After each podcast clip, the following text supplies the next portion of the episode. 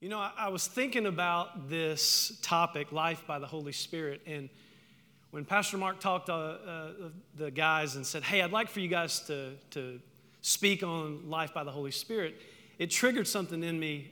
We all had the same general topic, but the Holy Spirit is so great and so amazing that He can speak through multiple people and have the same topic but it be so deep and so rich and so great in so many different ways than what we can imagine or even think. And, and so, the opportunity to share, thank you, Pastor Mark, for allowing me to, to, to share, uh, give you guys a little bit uh, of a background for me. Uh, I, I grew up in church. I grew up in, in Pentecost. I grew up in uh, in the Pentecostal church, uh, I remember one of my most vivid memories I have as a four year old kid. I was, uh, for some of you that have been in the Douglasville area for a while, there used to be Douglasville Church of God over, over all, right across the tracks. And that's where my, my uh, family went to church. And as a kid, I remember being over, over here. You know how kids, when back in the day, you you sleep underneath the, the pew when your parents were doing, doing church. So I was asleep underneath the second pew. And I woke up face to face with a man that was demon possessed, and they were casting out a demon. And I remember, I, I vividly remember this looking directly in his eyes and falling back asleep. Because the Holy Spirit was moving in our church, and as a kid, I didn't think anything about it. It wasn't, I wasn't afraid of it. I wasn't like, what's going on? My parents, now looking back, I wish my parents wouldn't have let me sleep there because I was face to face with someone that was very, like it was, it was a violent kind of deliverance. Um, but I remember that as a kid. Like that vivid memory of the Holy Spirit touching this man, and he was delivered. And I remember just, eh, it's just the things of, of God. And the Holy Spirit moving in our church. Uh, later in my life, uh, I kind of strayed away from, from the Lord, and, and I went to a church in Pensacola, Florida in 1997. Uh, if you've heard of the Brownsville Revival, uh, I went there, and God changed my life, radically changed my life. I was on drugs, and somehow I got taken down to this church. You know how that somehow, you know, Holy Spirit led led me down there. Uh, a friend of mine, we stood in line. We got up at six in the morning, was sitting in line for church. It was weird because you had some really weird people in line for the church service that was going to happen at seven o'clock that night. We got in there, and the Lord spoke very clear to me and changed my life. I left that, I left that church completely changed. And then in uh, January of 98, I enrolled into their Bible school and was there for three and a half years. And, uh, and I've seen some really cool things. So when you talk about, when you ask me about life in the Holy Spirit, it started when I was young. As I got a little older, I've seen some things. And I, to me, the Holy Spirit is the most misunderstood part of the Trinity. Since Jesus ascended and left us, the Holy Spirit, man has messed it up from day one. You don't believe me? Go look at denominations. The majority of the denominations that have been set up are because they didn't agree about who? The Holy Spirit. And the Holy Spirit gets a bad rap. The Holy Spirit gets this, this reputation because you can't see Him. You can't, like, if you don't search for it, you, you might not feel Him. You might not experience Him. You might miss Him. Some people think the Holy Spirit is like, you know, that force from Star Wars. Like he's just this force or this, this mystical being, this, you know, this ghost per se. I mean, we even, you know, Holy Ghost, but he's not. And what I want to do tonight is I want, I want us to just take some practical looks, some practical ways of looking at the Holy Spirit. There's some characteristics about the Holy Spirit that, that I think probably someone has said maybe over the last few weeks. There's probably going to be some overlapping, but at the same time, ask the Holy Spirit, what, what do you want to say to me tonight through this message, through, through, through this vessel? Because I can't speak and teach like Mama June. She did a phenomenal job last week. But the Holy Spirit can speak through me to you tonight if you will open up. It has nothing to do with me, it has to do with us. We're the body. And so I don't want my voice to be heard. I want the Holy Spirit to speak tonight. Amen? Amen? So when we look at this, we think of the Holy Spirit. You may think of him by name sometimes. You think, well, okay, you see he was, vis- he was visible there with the baptism of Jesus. You know, the, the Bible says that, the, that when Jesus was baptized, that the Spirit descended like a dove in, in the form of a dove, and you heard a voice, and the voice said, This is my beloved Son, in whom I'm well pleased. So we, we hear about the Holy Spirit there. But there's a question that I want us to, to ask Who is the Holy Spirit? Who is the Holy Spirit?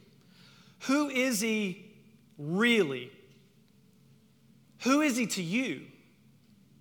Who is he to your family?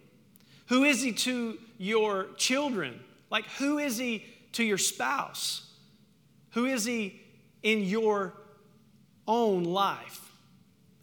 And there's some characteristics that we're going to look at that the Bible is very clear about what the, about who the Holy Spirit is. And the first the first part is his divine characteristics. The Holy Spirit has some divine characteristics. He has some, some characteristics that are synonymous with Jesus, with God, and Him being the part of the Trinity that is given to us, given for us. So, the divine characteristics we want, and I'm just going to roll through these. We're going to put them on the screen, um, and you have a, a, your sheet there that we're going to look at divine characteristics, we're going to look at the personal characteristics, and then we're going to, we're going to answer the question who is the Holy Spirit to us? All right? So, divine characteristics. The first one, and these are not exhaustive, these are just some things we, I picked out, but the first one is uh, He's called God. The Holy Spirit, He is, He's called God. If you look in Acts chapter 5, verse 3 and 4, it says, Peter said to Ananias, why have you let Satan fill your heart? You lied to the Holy Spirit. And down in the green there, you see, you weren't lying to us, but to who? God. To God. So, so he's, the Holy Spirit is called God. Lots of denominations drop off right there. Because, they're, because if we say the Holy Spirit is God, now we're bringing him equal with God the Father and God the Son. So if we believe the Trinity, then we believe the Spirit has authority in that Trinity because he's called God. We see this here. Luke, Luke told us in Acts, he told us here that you didn't you lied to the Holy Spirit, and then he said, You weren't lying to us, but to God. So Luke tied it together. Holy Spirit, God. Second characteristic we see is he's called the Spirit of God. He's called the Spirit of God. In Genesis 1 2, you see it says the earth was formed, formless and empty, and darkness covered the deep. And the Spirit of God was hovering the waters. So the Spirit of God. So we see the Holy Spirit as the Spirit of God. And then Judges 3:10 we see the spirit of the Lord came upon this person and he became a judge and he went to war, and you see the Spirit came on him. So we see the Spirit of the Lord. All right? So he is the Spirit of God. The third divine characteristic, and I'm rolling through these quickly because I want to get to the, the how it applies to us, but The third one is he, he's considered God. He's considered God. You may say, well, you, you said he's called God, but he's considered God. Well, look at in Hebrews chapter 3, verse 7. It says, That is why the Holy Spirit says today, when you hear his voice, don't harden your hearts, as Israel did when they rebelled, when they tested me in the wilderness. So he's considered God. He's, he is equivalent to God the Father and Jesus the Son. The Trinity is locked, they're locked in step together. Number four, he's equal to the Father and the Son. I've alluded to it already, but you see it in Scripture here where, and I said it earlier about the baptism, but this is what it says in Matthew. After his baptism, as Jesus came up out of the water, the Spirit of God, in the green there, descended like a dove, and then in blue, a voice from heaven this is my son in whom I'm well pleased. Right, this verse right here has the Trinity just all together here. It, it, just, and I love it because we now, this is where Jesus was baptized by John the Baptist, and, and we see all of those characteristics just come together right there the Father, the Son, and the Holy Spirit. And it's given for us. It's given for us. The fifth divine characteristic, he's eternal. He's eternal. Am I going too fast, by the way, with these? Good? I was a teacher. I know you got to ask, you know, sometimes. Some, sometimes everybody just sit there, uh, can you slow down? Nobody will say anything. It's okay. He's eternal. Hebrews chapter 9, verse 14. It says, just think of how much more the blood of Christ will purify our consciences from sinful deeds. And look in the, in the yellow. For by the power of the Holy, by the power of the eternal Spirit, Christ offered himself to God. We see the Spirit of God helping Jesus, the eternal Spirit. What that means to me is when you say eternal Spirit, that means the Holy Spirit has been there from the beginning. He's eternal. He was there in the beginning, He will be there in the end. He's eternal. You can't separate Him from the Godhead. Number six, He's omnipresent. The Spirit of God is omnipresent, meaning He is in all places at all times for all things.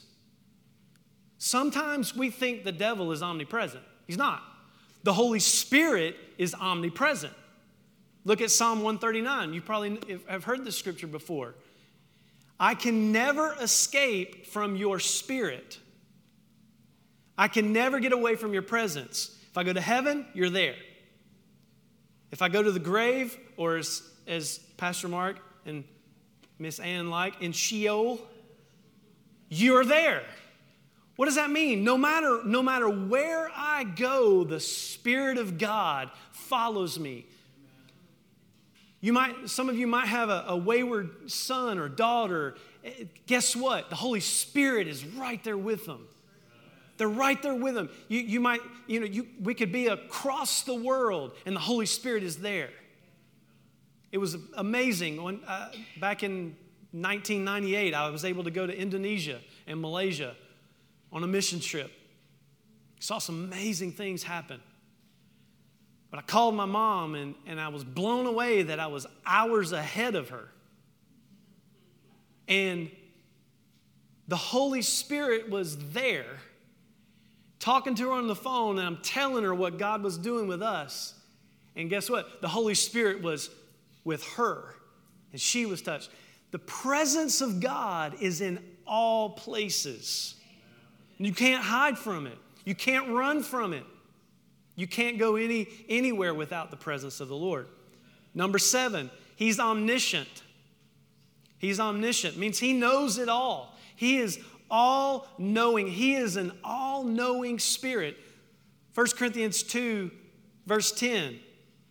But it was to us that God revealed these things by the Spirit. For his Spirit searches out everything. And no one can know God's thoughts except God's own Spirit.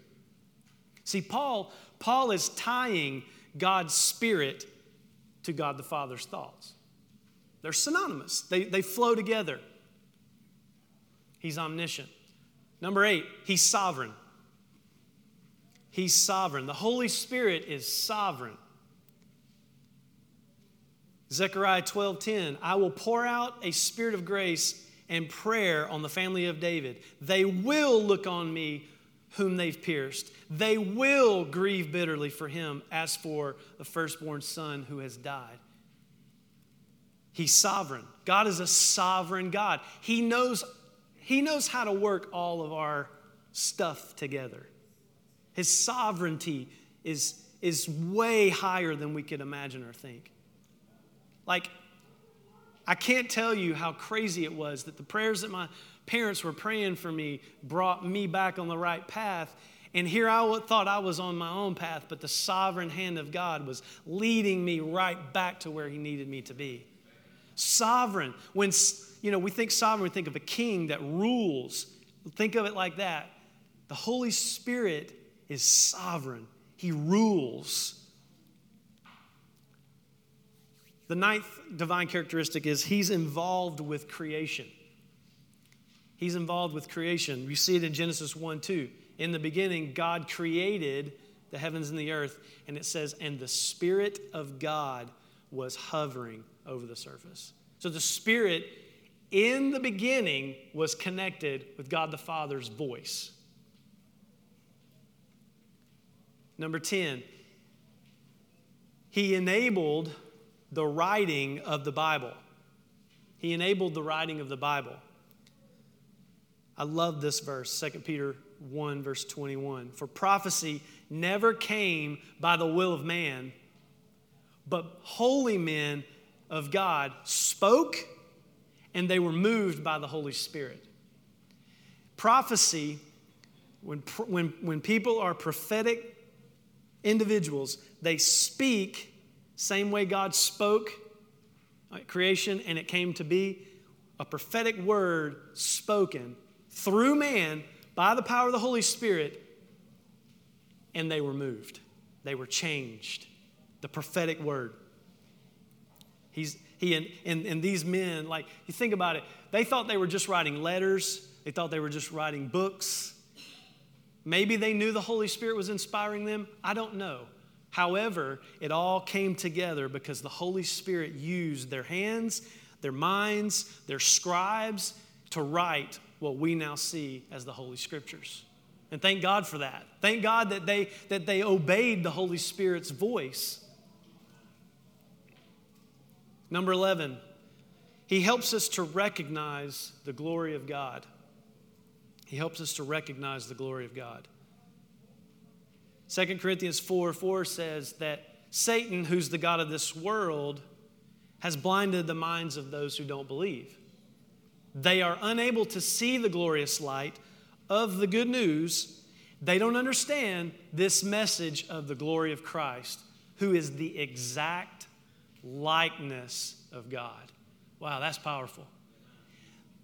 The glory of Christ, the exact likeness of God. And then the last divine characteristic, him as a divine part of the Godhead, he enables us to call upon Jesus.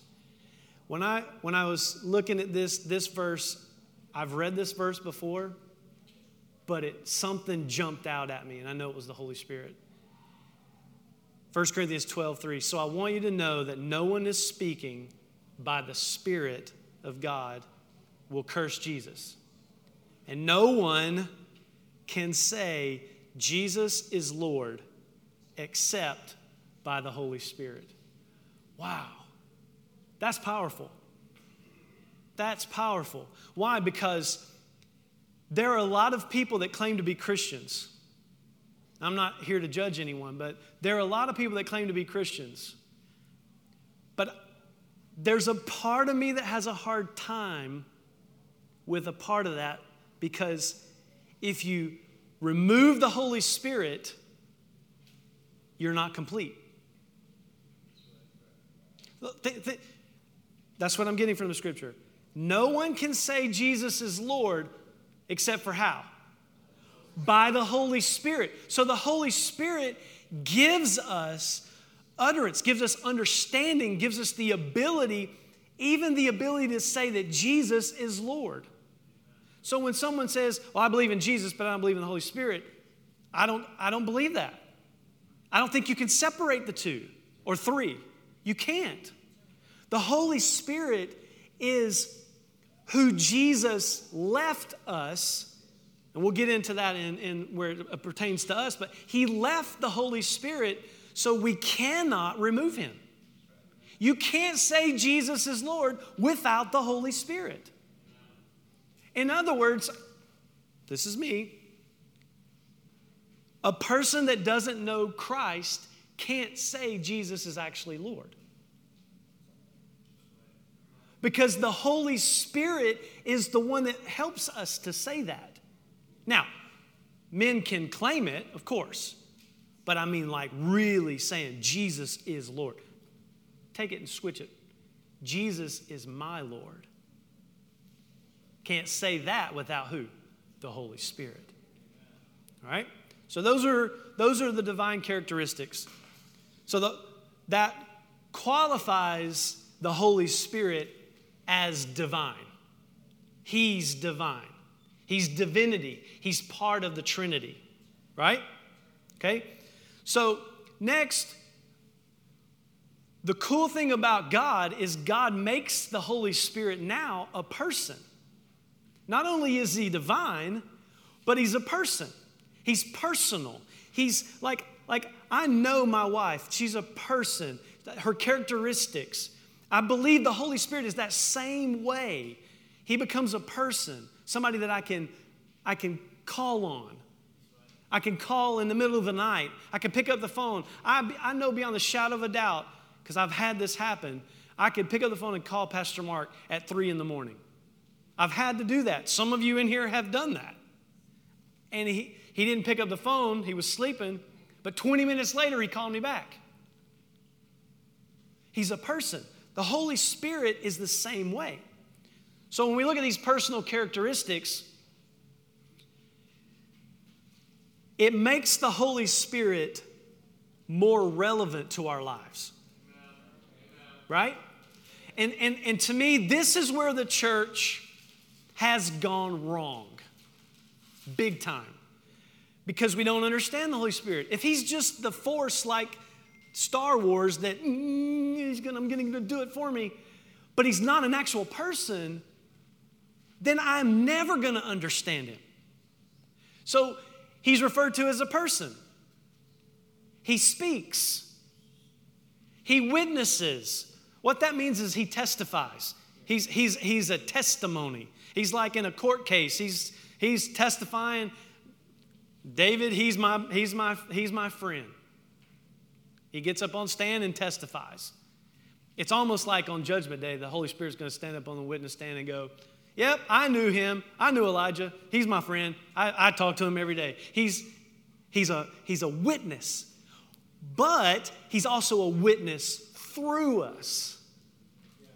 So now, now when I have things go on in my life, I can say, hey, listen, this is what happened in my life. I don't know if this is going to help you. This is my testimony. Here you go. He witnesses, he testifies through us. He searches. What does that mean? He searches for his spirit. He looks around to see, see like-mindedness. He wants to fill, he searches. He can be grieved. This right here is very misunderstood. But have you ever, I've been in services where you could feel the Holy Spirit was grieved. It's almost like sometimes where He wants to speak to somebody in the congregation and they don't want to listen. And, and, and it's almost like I wish that we could have it peeled back and you could see, I guarantee you, he's crying. Why? Because he's grieved I want my son, I want my daughter to hear what I have to say. There was part of the service on uh, one of the services on Sunday, I don't remember which service it was. Pastor Mark got up and there was, there was, I think it was the last service, I can't remember, All I know is we lingered and lingered. And it was like God was, it's almost like somebody wasn't listening and, and we were just all just kind of waiting. And, and, you know, me being over in the sound booth listening and watching, and, and I, it just, I felt like somebody's just not opening their heart enough. And that to me is, he can be grieved. He can be grieved because he wants to talk. If he stops a service to talk to your need and you don't listen, you ever had a kid that you stop, talk to them, and they don't listen? Are you grieved? Yeah. Now you're mad, but you're grieved. You're frustrated. You're like, why are they not listening? They, they say they love me, they say they know me, but here I am talking to them and they're just not listening. Number six, he loves. He loves. He loves us enough, he would stop a service and talk to one of us. That's amazing. He has a mind. He has a mind. He, he thinks. Now, he thinks like God. He doesn't think like us, but his mind is on the things of heaven and on the things that are for our good. He can be tested. Bible says, put him to the test. Why? Because we need him to work. He can be resisted. How many times have we resisted the Holy Spirit? Man, I can't tell you, before I came to know Jesus, people coming to me saying, God's got a plan for your life. He's going to do something in you. And I'm like, I just want to go smoke weed. Quit talking to me. And I would resist. And the last one, he has a will. Now, his will is God's will, but he has a will, right? All right? So he's divine, he's a person. But how do we apply it to our life? How can, how can we take his divinity, take him as a person, and make it to where now we say, how, how is he going to work in our lives? How can we practically apply the Word of God in our lives? Because this is where I think a lot of people just they just get off the rails. It's not difficult to follow God. It's really not. Now, our flesh makes it difficult, but if you really look at the scriptures, he lays out exactly how to follow him. He lays it out. It's like it's like you know you're taking the driving test. You know when you're a teenager, you're about to go take it. You look. You, you, they tell you everything that's in the test. You look at it, it's there.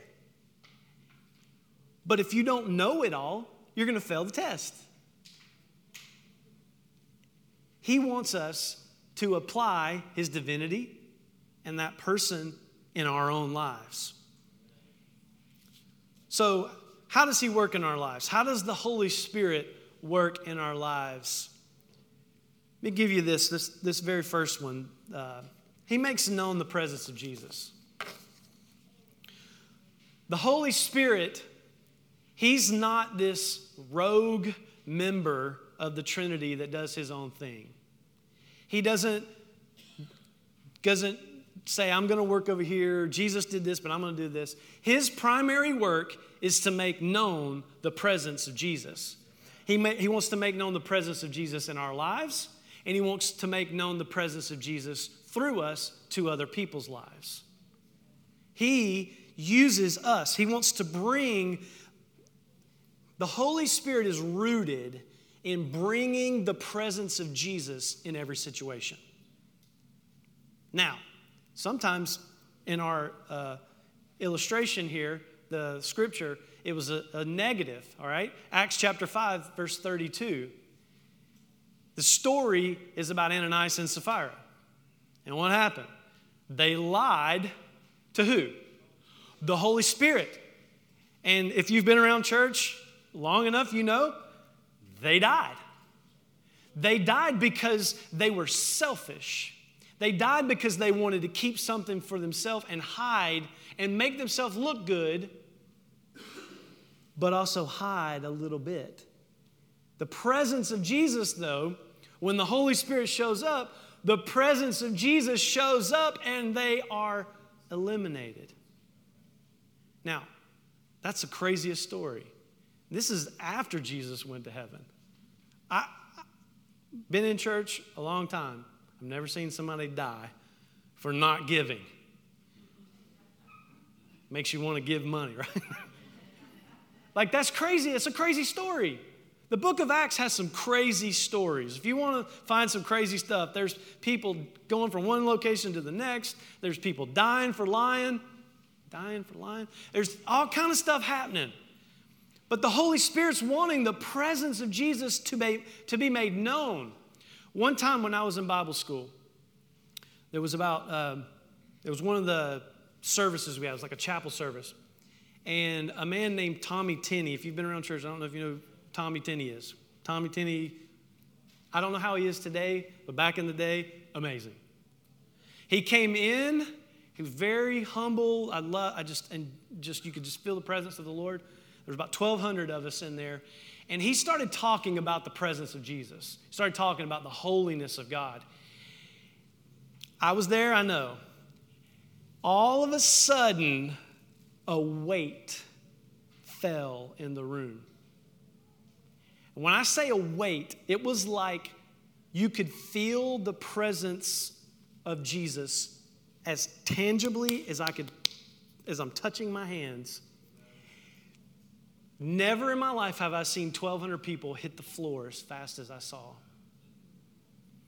And they were weeping, crying. Some were repenting. Some were, and you just hearing. And, and what were they doing? The Holy Spirit had come into the room and brought the presence of Jesus. And lives were changed from that one particular event. Because the Holy Spirit wants to make known the presence of Jesus. You've heard people say, Man, I feel Jesus in the room. How is that? Power of the Holy Spirit. Man, man, I felt Jesus in that conversation. How? Power of the Holy Spirit. The Holy Spirit is at work in the believer's life if we'll let Him. And our main, one of this, the main objectives is to make known the presence of Jesus.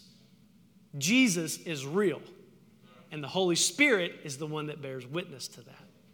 And that service, I'm telling you guys, it was amazing.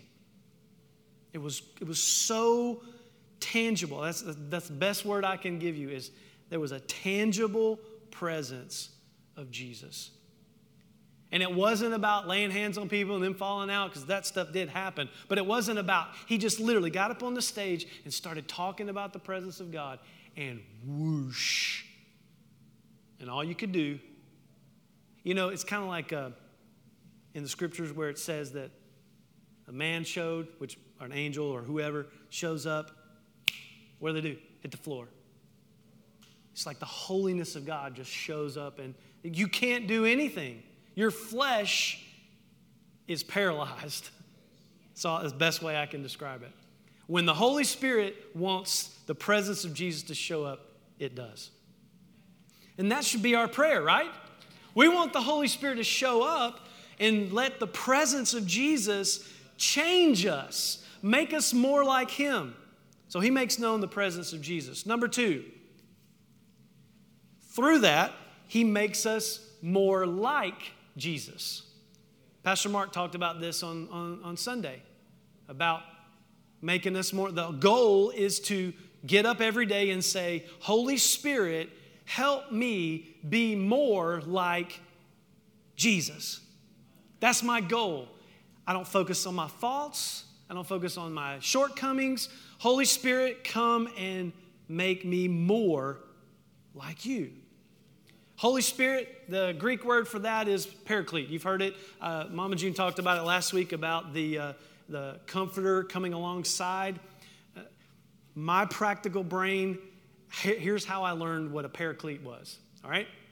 I played football and played baseball in high school, played it all the way up.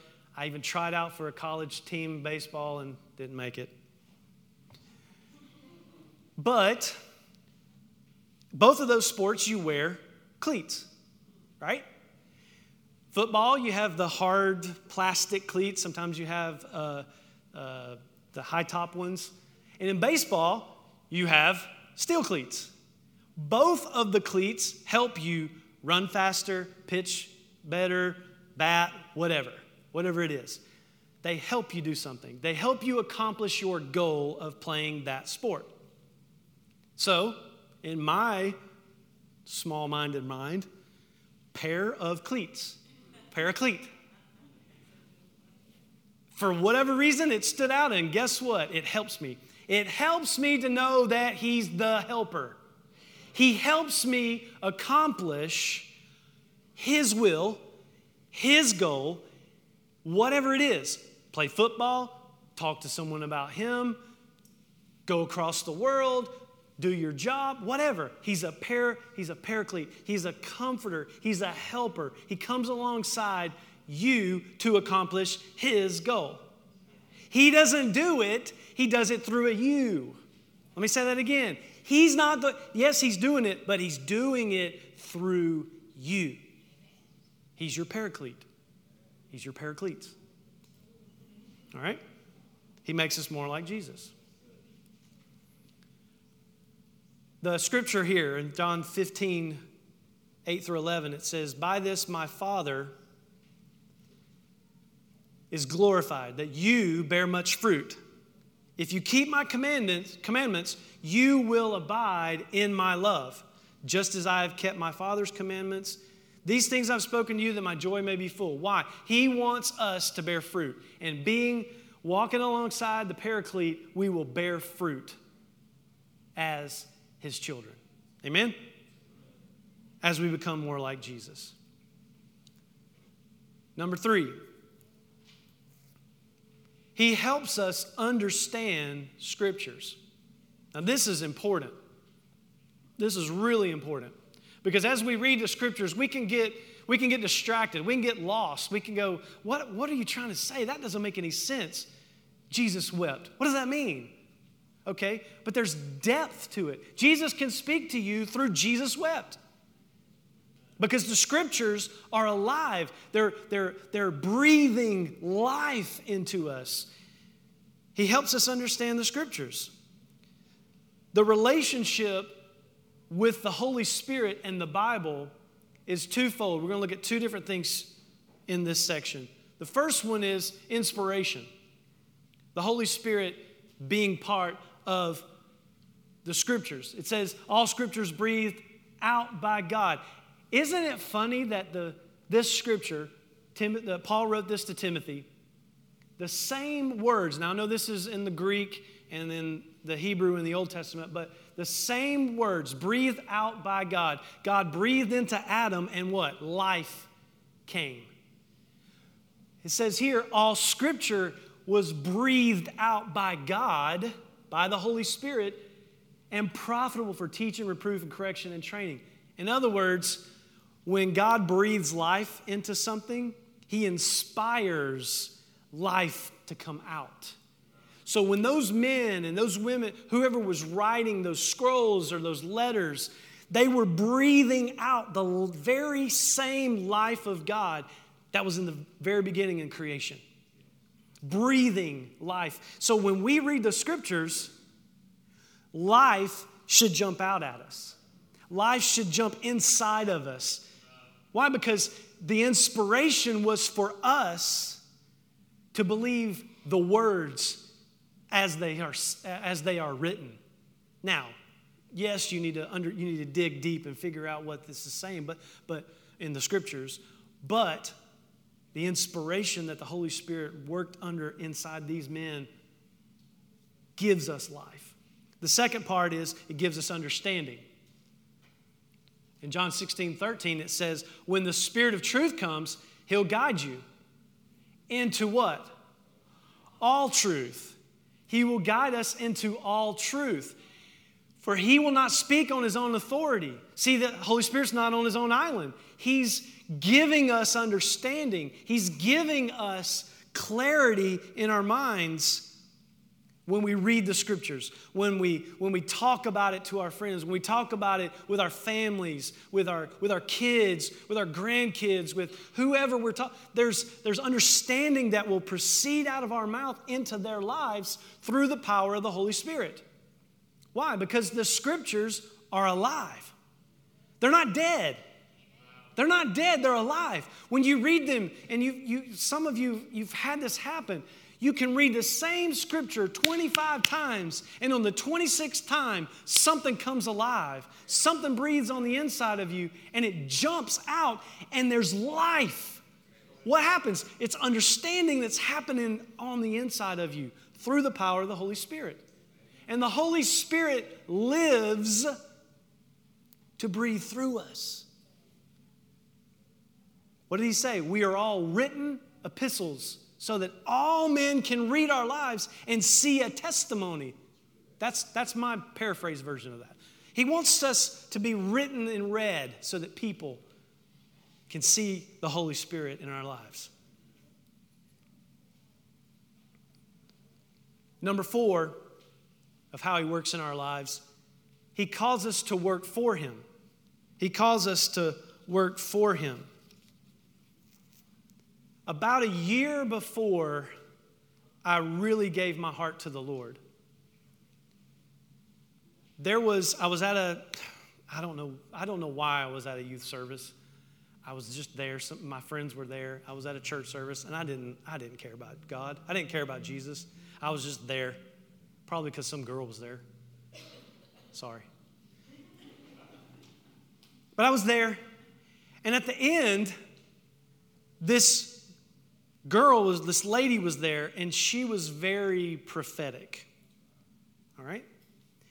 She walked up to me, and she said, I didn't know her. She didn't know me. She said, God's got a call on your life. I see you. Now, remember, I'm completely not living for Jesus. I see you standing in front of a thousand teenagers preaching the gospel in a foreign country. And I'm sitting here going, Lady, you have lost your mind. She said, I see you in front of a thousand teenagers. She said, and, and God is going to use you in the nations. Two years later, two years later, I was standing in Malaysia at a youth conference in front of a thousand teenagers preaching the gospel. He calls us to work for Him. When He calls, He calls.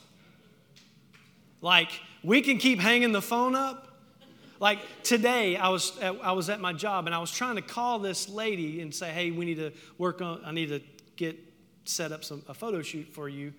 And Every time I called her, something was wrong with her phone. And she's like, hello, hello. And I'm like, Sharonda, hey, hey, Sharonda. And she's like, and then click, she hangs up on me. Happened five times. So I sent her an email. I'm like, hey, I'm trying to, t- I'm trying to call you. Call me back on a phone that works.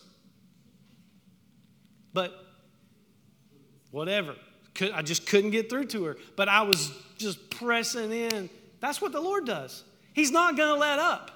He's going to keep calling. You might keep hanging up. You might keep doing your own thing. You might keep, but guess what? As a teenager, I didn't see what she saw, but man, when I was standing in front of those kids, boy, it came to life. And I just cried. I just cried. I couldn't do anything but go, God, you've got my life in your hands. And when He calls you to work for Him, He calls you. You can go to the highest of highs and the lowest of lows, but guess what? He's going to keep calling you. I think I even texted the Sharonda, just like, hey, call me, please. I need to set this up. He keeps calling, just whatever way he's going to get a hold of you. And there's three examples I want to give you where he called people in Acts.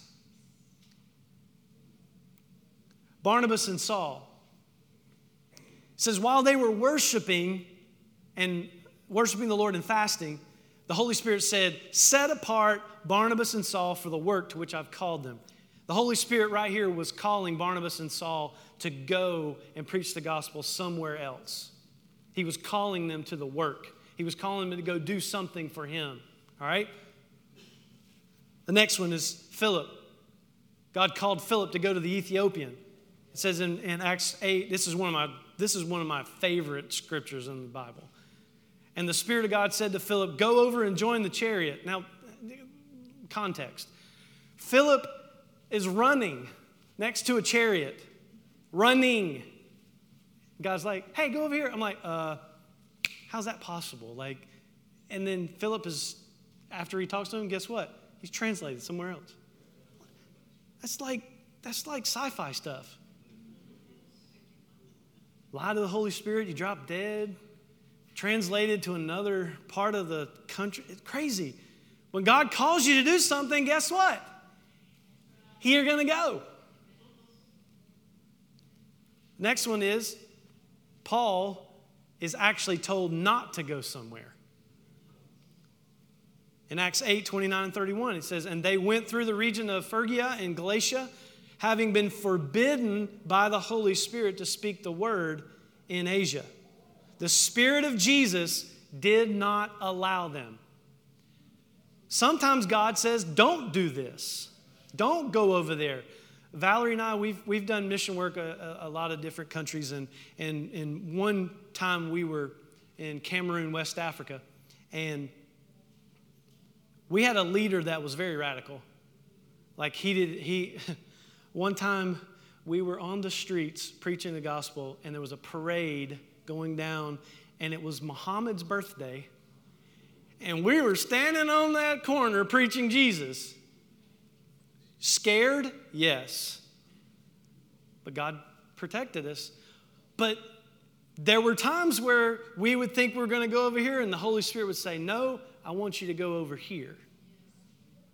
And one time we went to a village where there was 100 people in the village, and we saw half of the village come to know Jesus.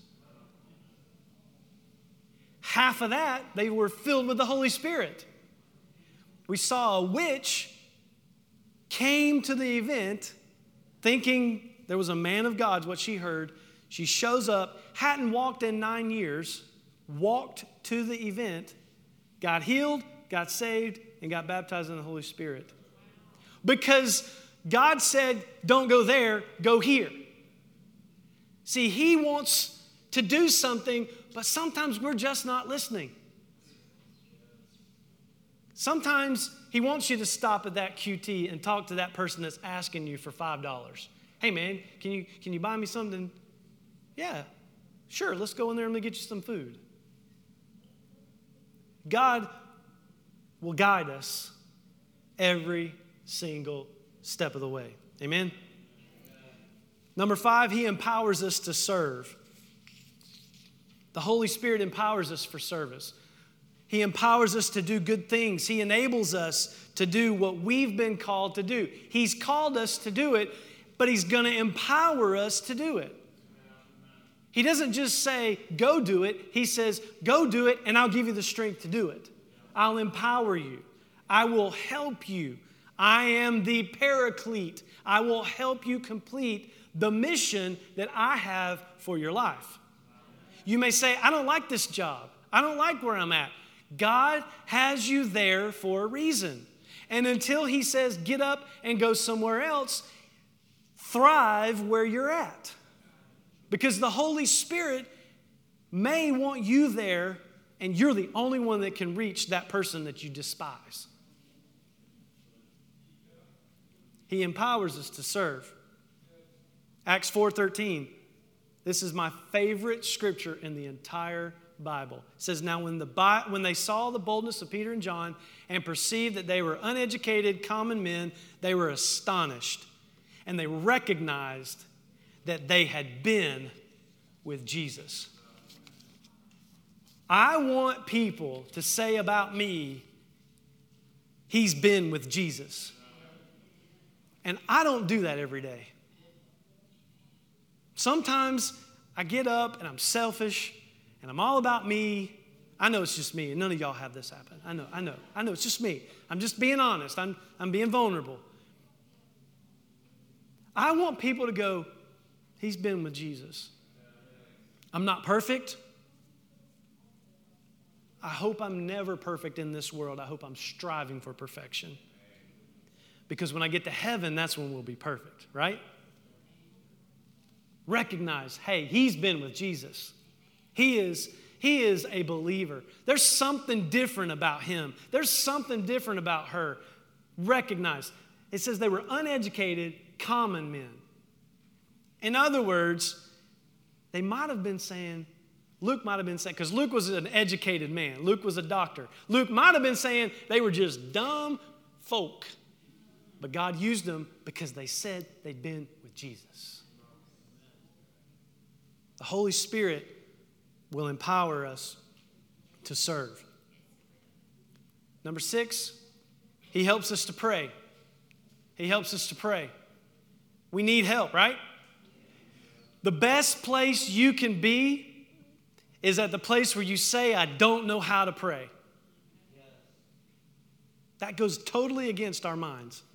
Totally against. When you, you know, have you ever, and this has happened to me, but have you ever come to the altar and somebody says, What can I, what can I pray for you? You're like, I don't even know what to pray. That's where the Holy Spirit wants you.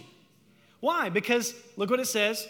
You, you, if you've been in Christianity long enough, you should know this. Likewise, the Spirit helps what? In our weaknesses. We don't like to be weak, especially men. We don't like to be weak. We like to think we got it figured out. We can fix it. We're fixers, right? Right? You tell me a problem, I'm going to fix it. Oh, the car's broken down? Yeah, I'll go figure it out. No, I have no clue how to do it. YouTube will tell me. Right? My dad told me, he said, if you're in a situation and you got to do it, there's nobody else there to do it but you. So why not fix it? That's not, okay, sure. So I just have to fix it. Sometimes I don't know how to fix it. Sometimes you don't know how to fix your problems. You're weak. We're all weak. But that's when the Holy Spirit gives us what we need. For we do not know what to pray as we ought. The Spirit Himself intercedes for us with groanings too deep. If He told us what it was all about, he, we wouldn't understand it anyway. So, in other words, if we can get to the place, not that we're weak as in we're, we shy back, no, we say, God, like Pastor Mark said on Sunday, Holy Spirit, help me today. I don't know what I need. I don't know what I need to pray. I don't know how I need to go, but I need your help. Please come. That is a different kind of weakness. It's actually a strength. Number seven, he guides us. The Holy Spirit guides us. He guides us into all things. He guides us where we don't know. He's a map, He's like our GPS. He'll tell us where we need to go. We trust Google Maps more than we trust the Holy Spirit sometimes. You seen the Office episode where Michael follows the GPS and he ends up in the lake? Well, the GPS told me to do it. We follow a piece of technology.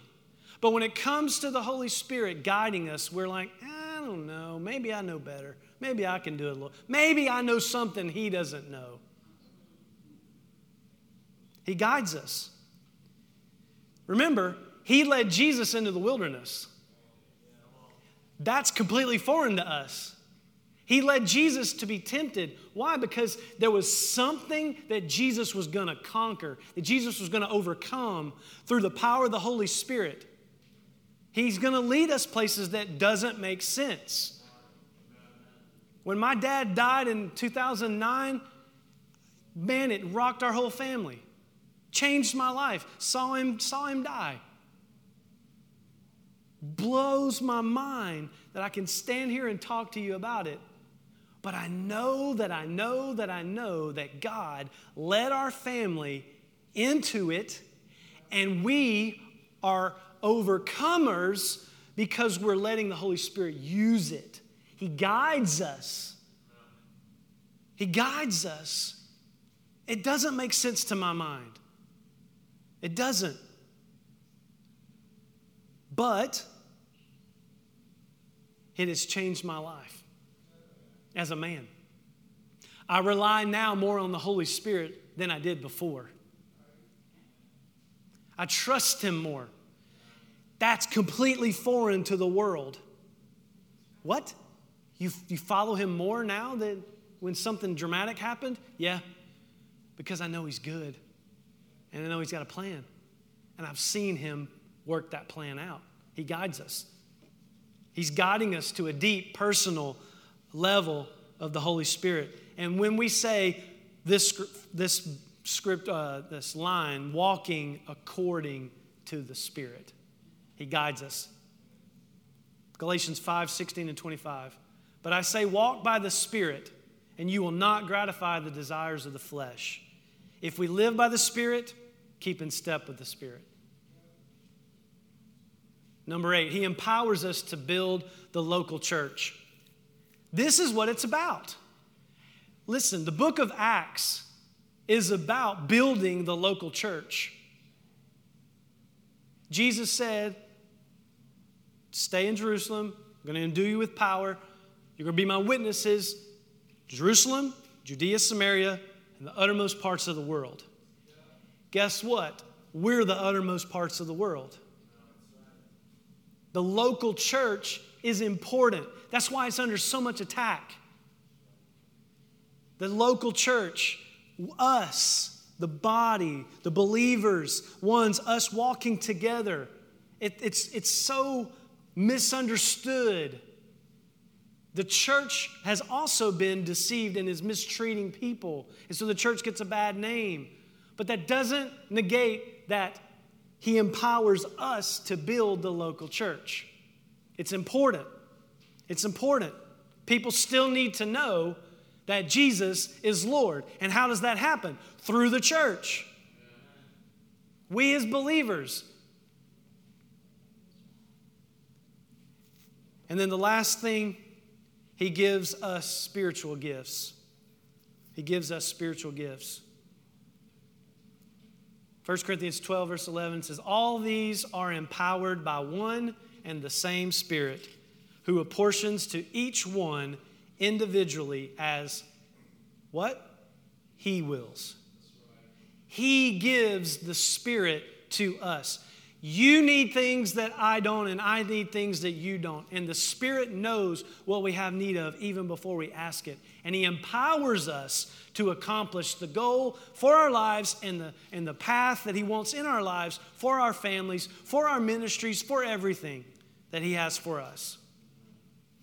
So, in conclusion, as you can see, the Holy Spirit, He's not this mysterious being He's not like, you know, the Addams family, you know, cousin Itt, where you don't see his face. He's not like this, this weird, kooky thing. He's not. He has, he has characteristics that equate him to God.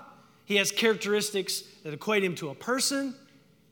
And he has given us the ability to walk it out and to know how we, as children of God, can be a representative of Him to the world. Amen? So, my, my hope tonight, you probably, some of this you've heard before, but my hope tonight is that the Holy Spirit has spoken to you and you could be a little closer to Him and a little more open to Him to use you because He wants to use each one of us. Each one of us has something to do in His kingdom. Amen? Let's pray.